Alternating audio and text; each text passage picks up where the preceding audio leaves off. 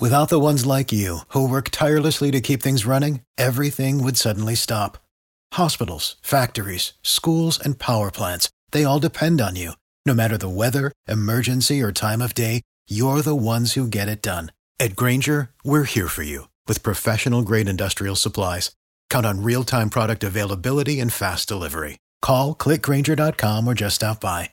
Grainger for the ones who get it done.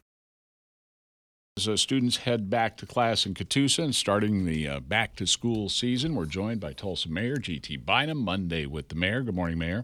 Good morning. You had the big, you know, uh, Zoom meeting or Teams meeting, whatever it was, with the uh, health officials last week while I was out of town. I, I get the sense that um, masks still are not something, a mask mandate still isn't something that's even on the table in Tulsa.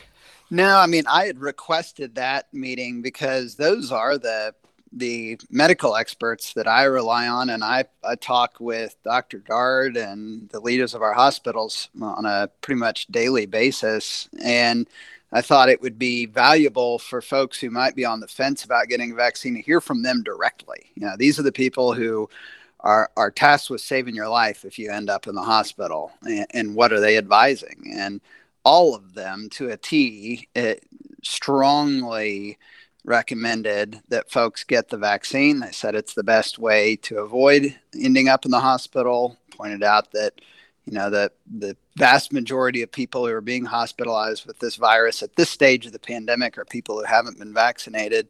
And so that was really important to me. Uh, the, the other thing is that none of none of those groups, not the Tulsa Health Department, not our hospitals, uh, are are at this stage recommending a mask mandate um, because vaccinated people in Tulsa not wearing masks is not what's driving this hospitalization level.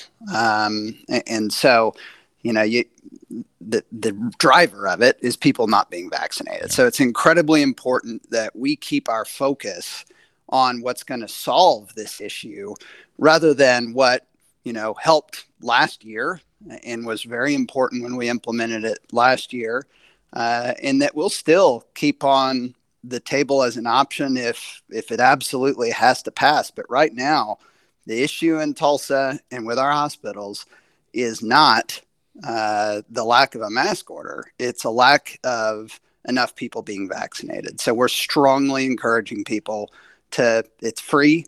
Uh, it, it works uh, more so than your flu vaccine or anything else.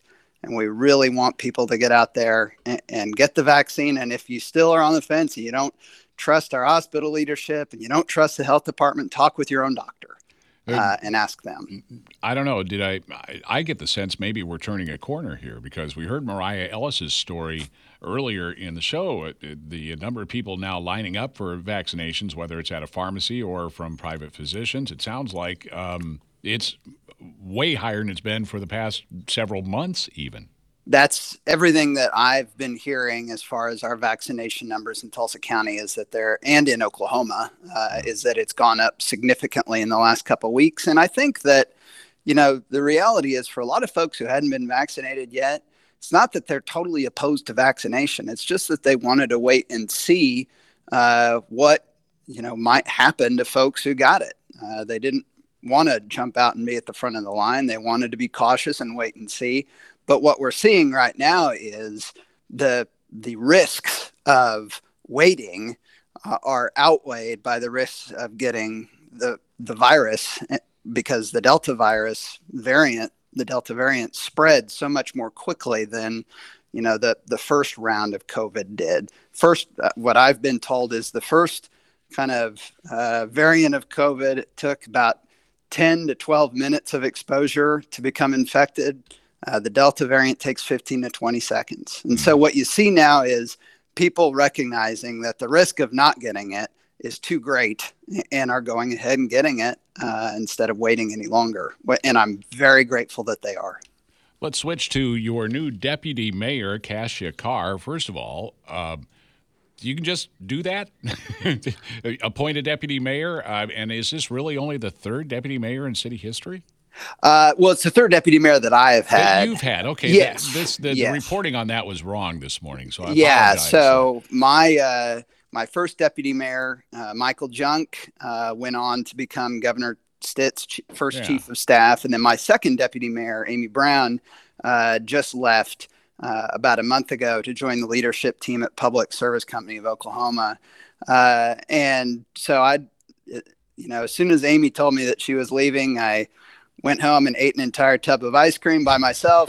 and the, ne- the next day, woke up and thought, okay, I mean, it, the, the dream candidate for this job, somebody that I've been working with on a lot of economic development issues over the last five years, is Cassia Carr. Uh, she's the board president uh, of TEDC, which is the entity that we've really utilized throughout the pandemic for outreach and help to small businesses. She's the vice chair of the Tulsa Authority for Economic Opportunity, which is the our new economic development authority that we created this year. And she's been an attorney at Williams, one of the great companies here in Tulsa. And so she just has tremendous private sector experience and a real passion for Tulsa. And so uh, I'm really excited that she agreed to join the team as our deputy mayor. And yes, that is uh, something that the mayor gets to appoint a certain number of folks, and, oh. and a deputy mayor can be one of them if you choose to do so. What kind some of ice cream? Do, some mayors don't. What kind of ice cream?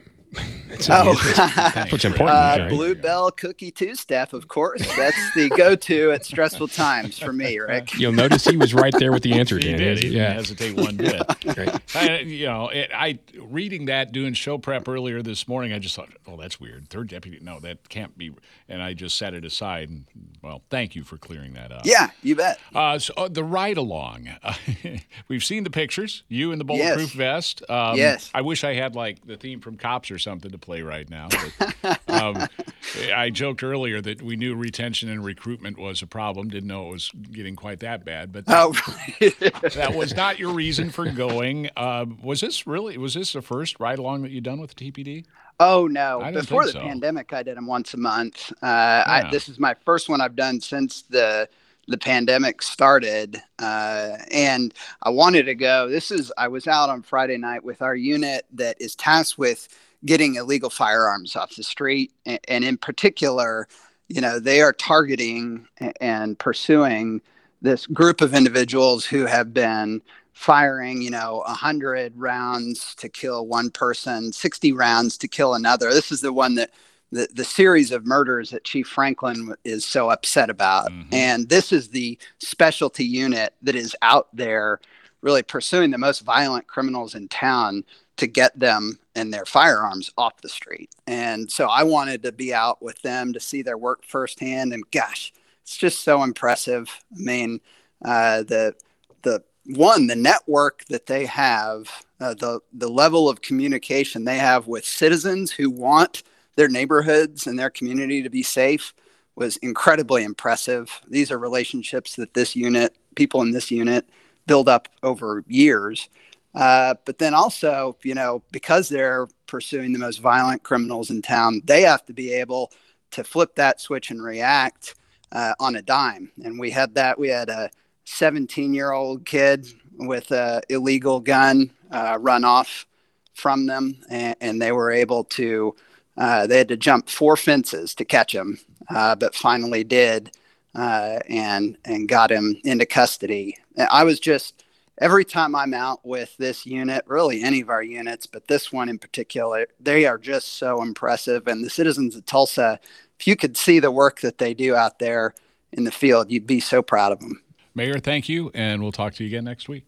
Thank you. Mayor G.T. Bynum.